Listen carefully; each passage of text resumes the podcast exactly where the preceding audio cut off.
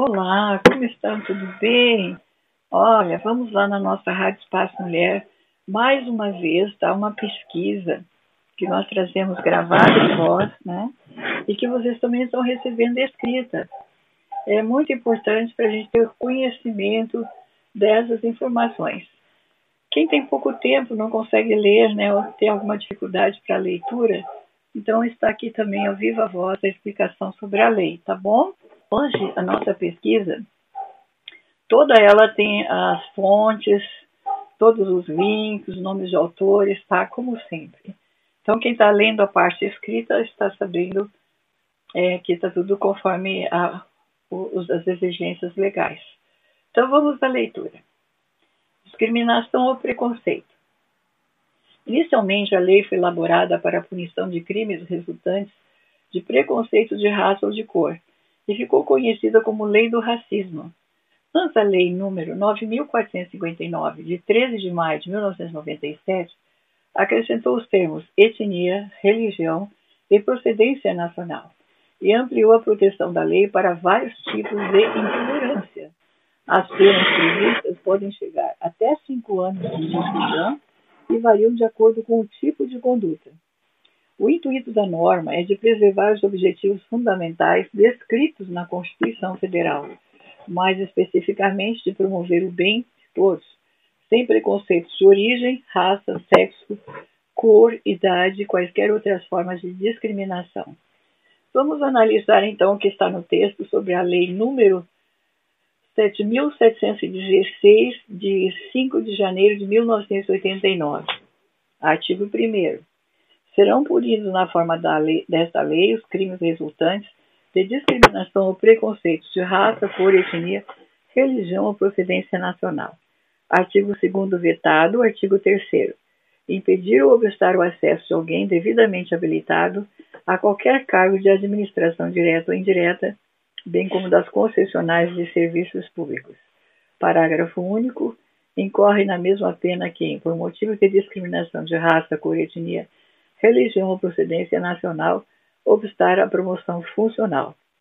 Pena, reclusão de 2 a 5 anos. Artigo 4 Negar ou obstar emprego ou empresa privada, em empresa privada. É, o parágrafo 1 incorre na mesma pena quem, por motivo de discriminação de raça ou de cor, ou práticas resultantes de preconceito de descendência, origem nacional ou étnica, o item primeiro, deixar de conceder os equipamentos necessários ao empregado em igualdade de condições com os demais trabalhadores. O item segundo, impedir a ascensão funcional do empregado ou obstar outras formas, outra forma de benefício profissional. Item terceiro, proporcionar ao empregado tratamento diferenciado no ambiente de trabalho, especialmente quanto ao salário. Parágrafo 2 ficará sujeito às penas de multa e de prestação de serviços à comunidade, incluindo atividades de promoção da igualdade racial, que em anúncios ou qualquer outra forma de recrutamento de trabalhadores exigir aspectos de aparência próprios de raça ou etnia, para emprego cujas atividades não justifiquem essas exigências. Pena, reclusão de 2 a 5 anos. Artigo 5 Recusar ou impedir acesso a estabelecimento comercial negando-se a servir, atender ou receber cliente ou comprador. Pena de reclusão de 1 a 3 anos. Artigo 6 Recusar, negar ou impedir a inscrição ou ingresso de aluno em estabelecimento de ensino público ou privado de qualquer grau. Pena, reclusão de 3 a 5 anos.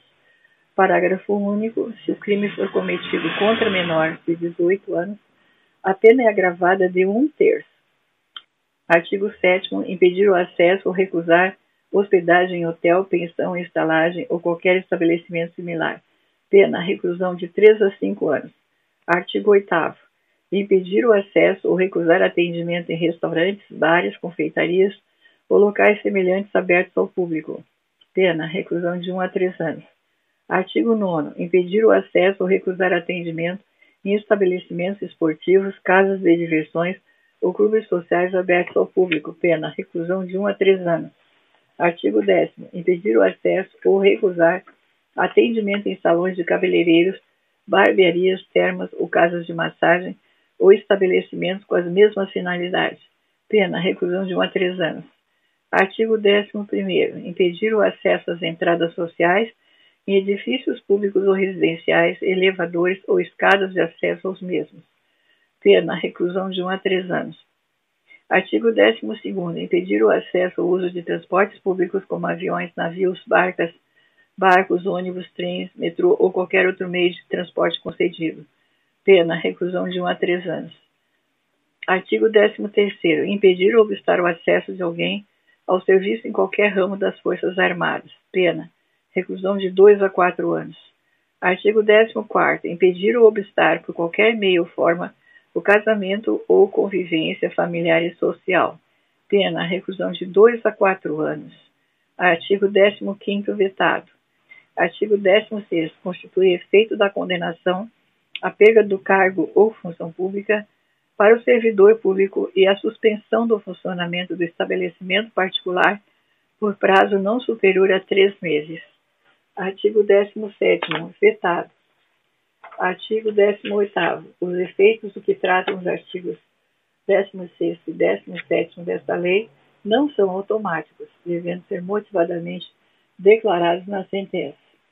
Artigo 19 vetado.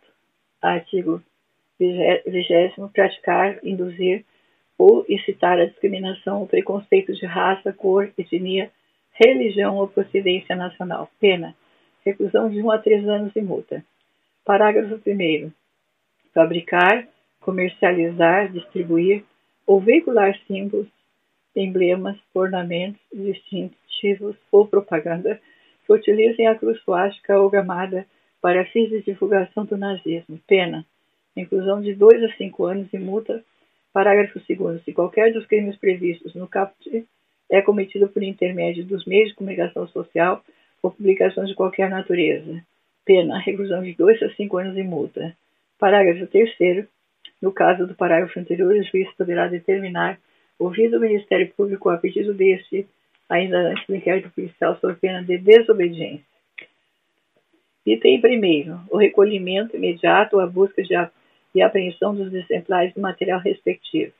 E segundo, a cessação das respectivas transmissões radiofônicas, televisivas, eletrônicas ou da publicação ou qualquer meio. Item terceiro, a interdição das respectivas mensagens ou páginas de informação na rede mundial de computadores. Parágrafo 4 Na hipótese do parágrafo 2 constitui efeito da condenação após o trânsito julgado da decisão, a destruição de todo o material apreendido. Todos esses direitos são reservados, mas também permitida a reprodução parcial ou total desta publicação do Tribunal de Justiça do Distrito Federal dos Territórios, é, desde que citadas a fonte. Abaixo, no texto, estão explicadas todas as fontes. Bom, agora vamos falar um pouco e aprender mais também né, nessa leitura sobre a Lei 14.132-21, a tipificação do crime de perseguição, stalking, por William Garcia. Tá? É um trabalho que foi feito em 28 de abril de 2021. Segue o texto. No dia 31 de março de 2021, foi publicada a Lei 14.132, que altera o Código Penal para incluir o artigo 147-A, tipificando o crime de perseguição, stalking, o qual, ainda que em nove ordenamentos jurídicos com tipo penal específico, coloca em evidência algo que a doutrina nacional estrangeira já debate há tempos. Segundo Carlos Pereira Thomson, Apud Pacheco, Vitor Pereira, o crime de perseguição, breves críticas sobre o estoque no direito brasileiro 2021, disponível é, em migalhas.com.br barra de peso barra 34, 29, 50 barra o crime de perseguição. Prosseguindo a leitura, a criminalização da conduta de stalking acompanha um movimento que nasceu nos Estados Unidos e se estendeu para a Europa, uma verdadeira onda punitiva ligada aos fatores de expansão do direito penal. Nesse jaez, é correto afirmar que o legislador utilizou o direito comparado como fonte de inspiração para molduração penal específica de conduta criminosa em, em comento. O novo dispositivo possui a seguinte redação: Artigo 147-A. perseguir alguém reiteradamente por qualquer meio, ameaçando-lhe a integridade física ou psicológica, restringindo-lhe a capacidade de locomoção, ou de qualquer forma invadindo ou perturbando sua esfera de liberdade ou privacidade. Pena, reclusão de seis meses a dois anos e multa. Parágrafo 1. A pena é aumentada da metade se o crime é cometido. É, primeiro, contra criança, adolescente ou idoso, idosa. Né? Segundo, contra a mulher por razões de condição de sexo feminino, nos termos do parágrafo 2A do artigo 121 deste Código. Terceiro, mediante concurso de duas ou mais pessoas ou com o emprego de arma. Parágrafo 2. As penas deste artigo são aplicáveis sem prejuízo das correspondentes à violência. Parágrafo 3. Somente se procede, procede mediante representação. O objeto jurídico é a liberdade individual e a tranquilidade pessoal. Veja-se que o crime foi inserido no capítulo dos crimes contra a liberdade individual, não havendo dúvidas sobre sua tutela. Porém, isso não afasta a possibilidade de proteção de outros bens jurídicos.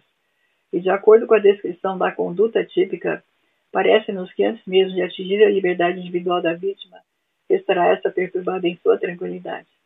O elemento nuclear da ação criminosa vem caracterizando no verbo perseguir, que significa o encalço de atormentar, importunar, aborrecer. E na sequência, o verbo indicador da ação criminosa é complementado pela expressão reiteradamente, indicando que a tipificação depende da reiteração da conduta, isto é, deve haver uma sucessão de atos e comportamentos, de modo que a prática de um ato isolado não será suficiente para a configuração do crime. Fiz-se por oportuno que ser crime de conduta reiterada não significa dizer que seja um crime habitual, o que abordaremos adiante. O sujeito ativo é qualquer pessoa. Trata-se de um crime comum. Na mesma esteira, o sujeito passivo também pode ser qualquer pessoa. É assim, um crime bicomum. Saliente-se que, ao utilizar a expressão alguém, o tipo penal exige uma vítima específica.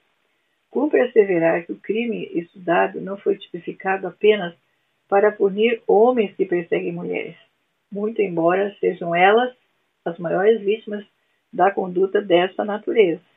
Nesse cenário, quando motivada pela condição do sexo feminino, configurará a modalidade majorada do crime. Parágrafo 1, inciso 2.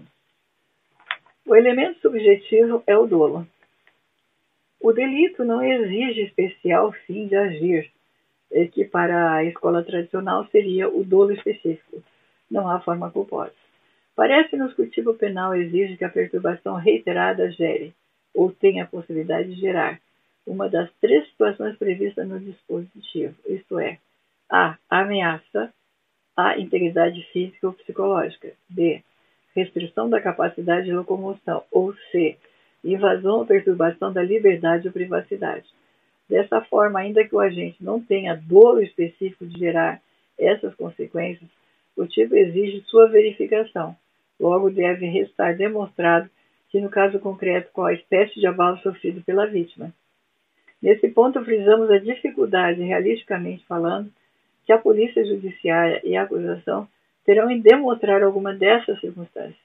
Não basta apenas a reiteração da ação por parte do sujeito ativo. Será necessário demonstrar que o sujeito passivo experimentou uma ou outra situação prevista como consequência persegui da perseguição reiterada.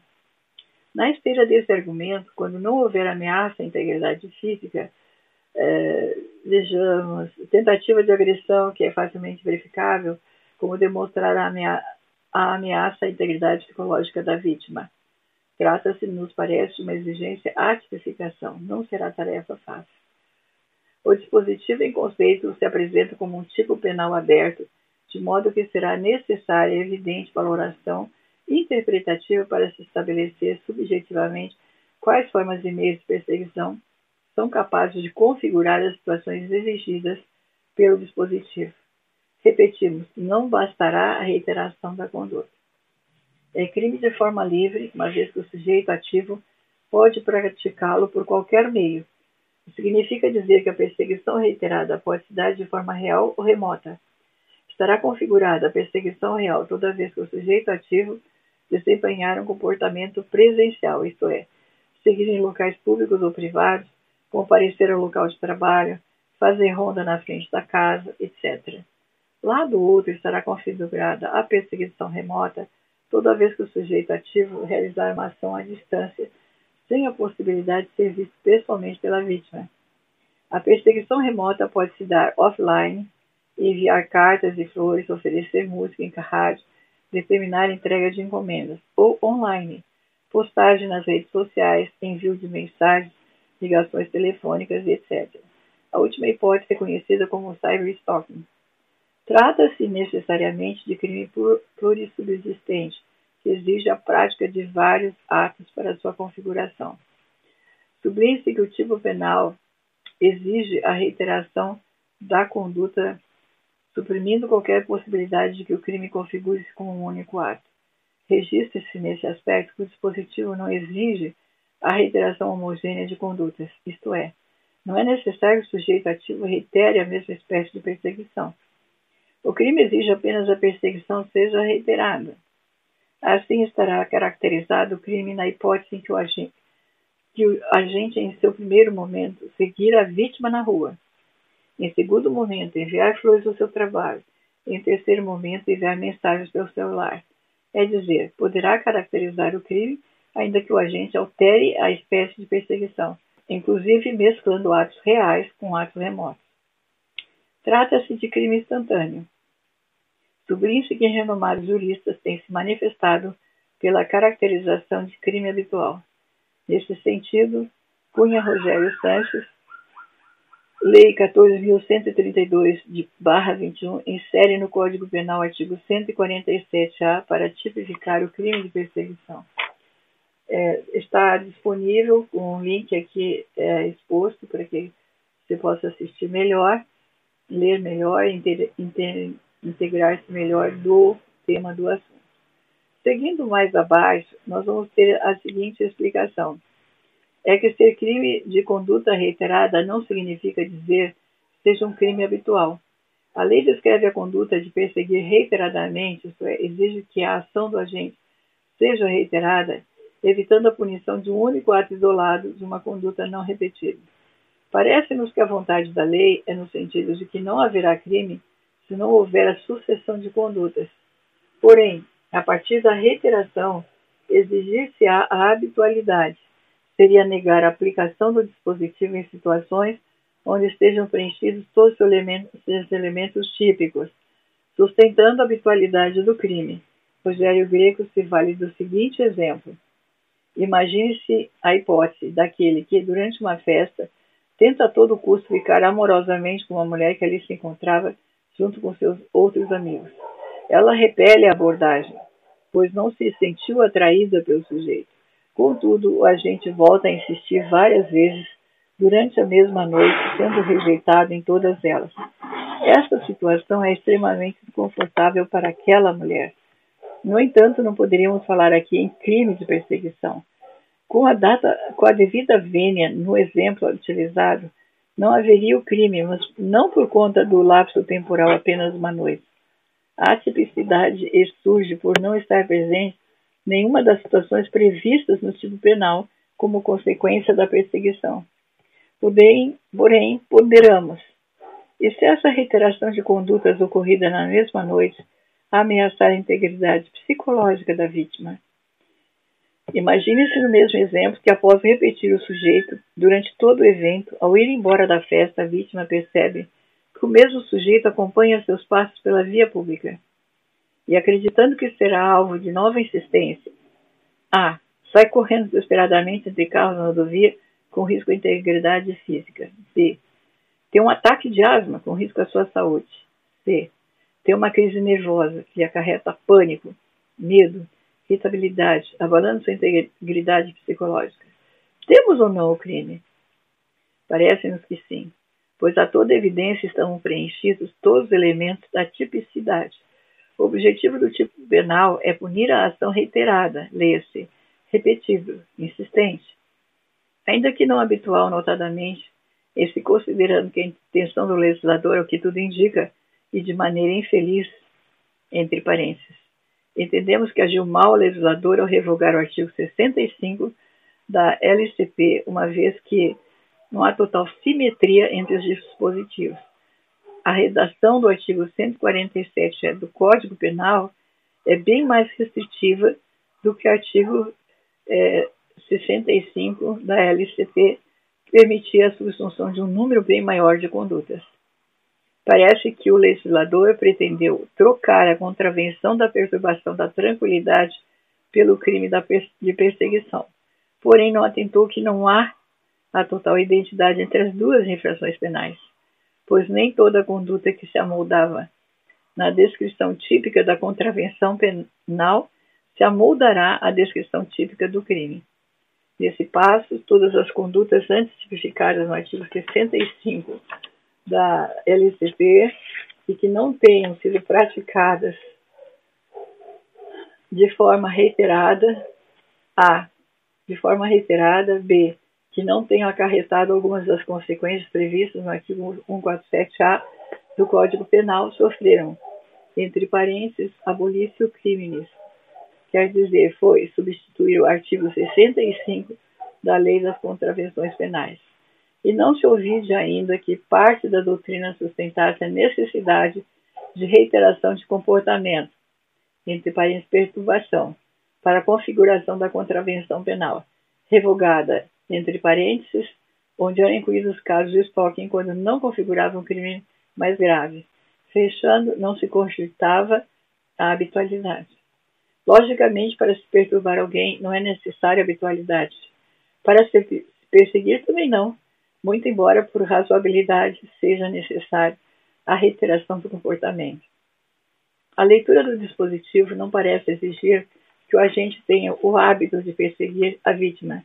Basta que pratique condutas reiteradas. A configuração do tipo penal exige apenas que a conduta seja reiterada e B, seja capaz de gerar algum, alguma das situações previstas no tipo. Entre parênteses, ameaça à integridade física ou psicológica da vítima, restrição de capacidade de locomoção da vítima ou invasão ou perturbação da liberdade ou privacidade da vítima.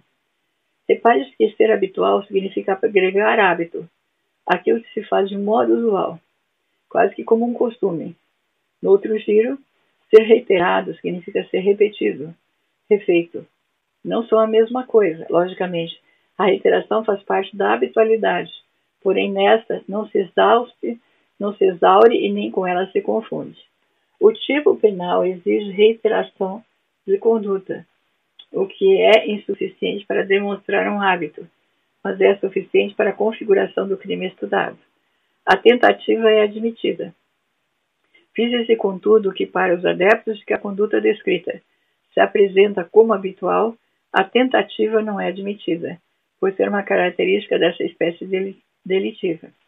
O parágrafo 1 prevê a modalidade majorada aumentando da metade da pena quando o crime for praticado a.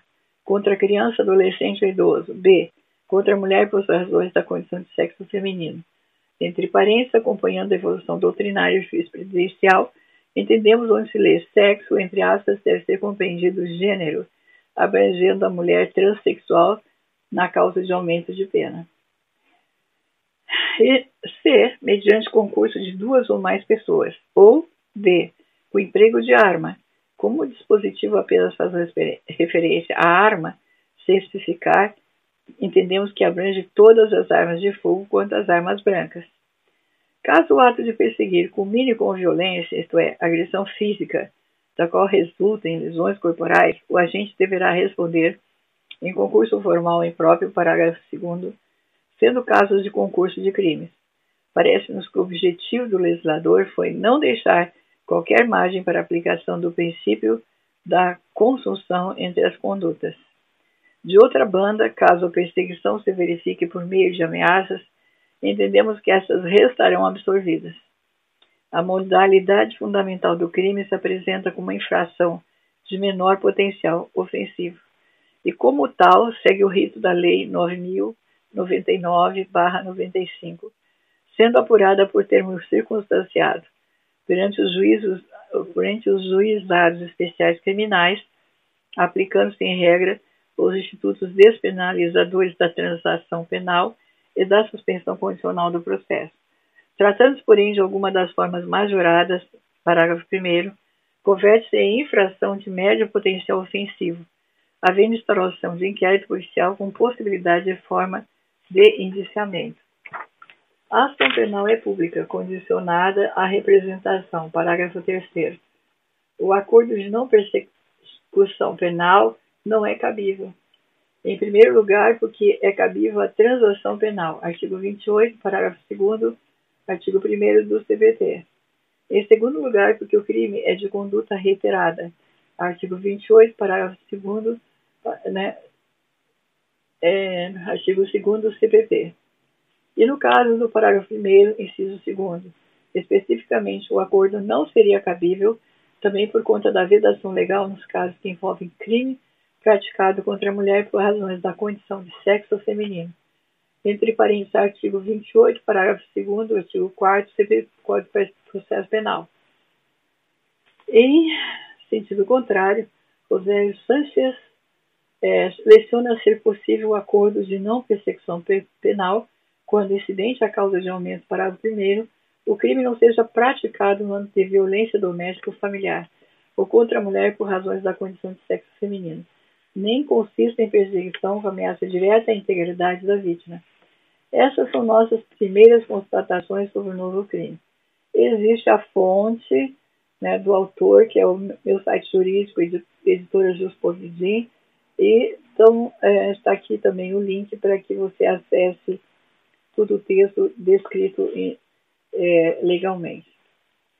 É, complementando, nós temos muita fala, muitas explicações, muitas citações, enfim, do assédio moral e sexual. Então, trazemos também um trabalho aqui de Camila Marim, que é de 23 de nove de 2020, intitulado Assédio Moral e Sexual, o que diz a lei e como se proteger no ambiente de trabalho. Vai o texto. No ambiente de trabalho, a mulher que já enfrenta inúmeros desafios também está sujeita a duas formas de violência nem sempre perceptíveis: o assédio moral e sexual. Sobre o último artigo 216-A do Código Penal define, define o crime de assédio sexual como constranger alguém com o intuito de obter vantagem ou favorecimento sexual prevalecendo o agente de sua condição de superior hierárquico ou ascendência incoerentes ao emprego, ao exercício de emprego, cargo ou função.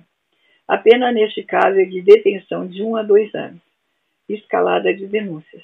Apesar de se tratar um crime de qual homens também estão sujeitos, as mulheres são as principais vítimas de assédio sexual no ambiente de trabalho. De acordo com o levantamento divulgado no início desse ano pelo Ministério do Trabalho, nos últimos cinco anos, as denúncias de assédio sexual cresceram 63,7%. Apenas em 2019, 442 denúncias foram processadas pelo órgão. Assédio moral. Em março de 2019, a Câmara Federal aprovou o projeto de lei 4742-2001, que tipifica o assédio moral no trabalho como crime. Pelo texto se configura como assédio moral que ofender reiteradamente a dignidade de alguém, causando-lhe dano ou sofrimento físico ou mental por conta do exercício de emprego, cargo, cargo ou função.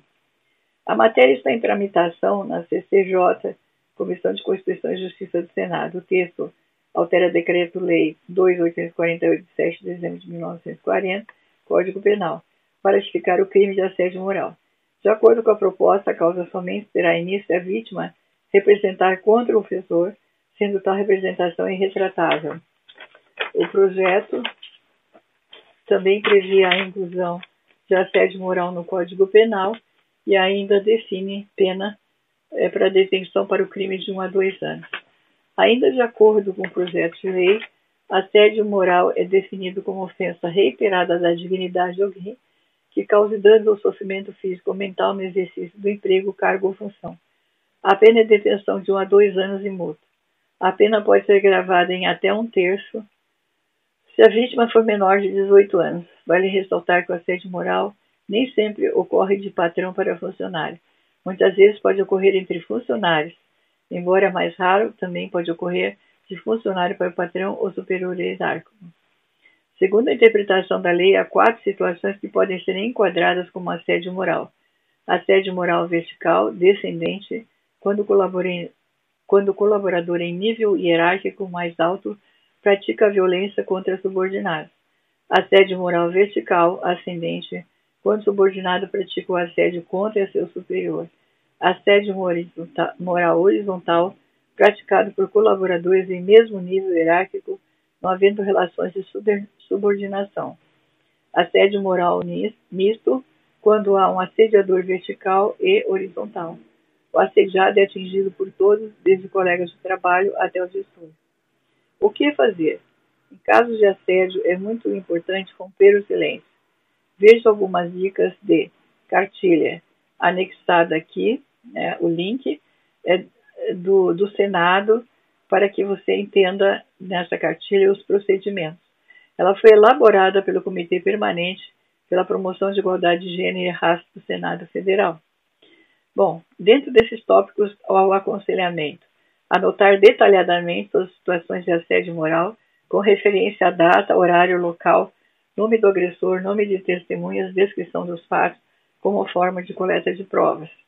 Denunciar situações de assédio moral próprio de, colega, de colegas aos órgãos competentes ou da empresa prestadora de serviços. Dividir o problema com colegas de trabalho ou superiores hierárquicos de sua confiança, buscando ajuda se possível. Buscar apoio com familiares e amigos afastar sentimentos de inferiorização, buscando apoio psicológico a fim de lidar com o problema de forma mais forte e sem comprometimento de saúde. Há outras cartilhas aqui também com os links, né, que o Ministério é, Público do Trabalho é, editou, tá? Que é sobre a violência contra as mulheres no trabalho. Né? O órgão aborda as situações de violência física, psicológica, moral e dá dicas como como denunciar essas situações discriminatórias.